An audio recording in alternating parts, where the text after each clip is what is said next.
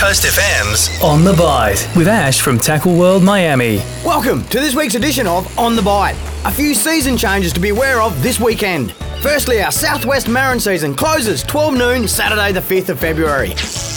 Also, the third one hour window for abalone is this Saturday, the 5th, between 7 and 8 am.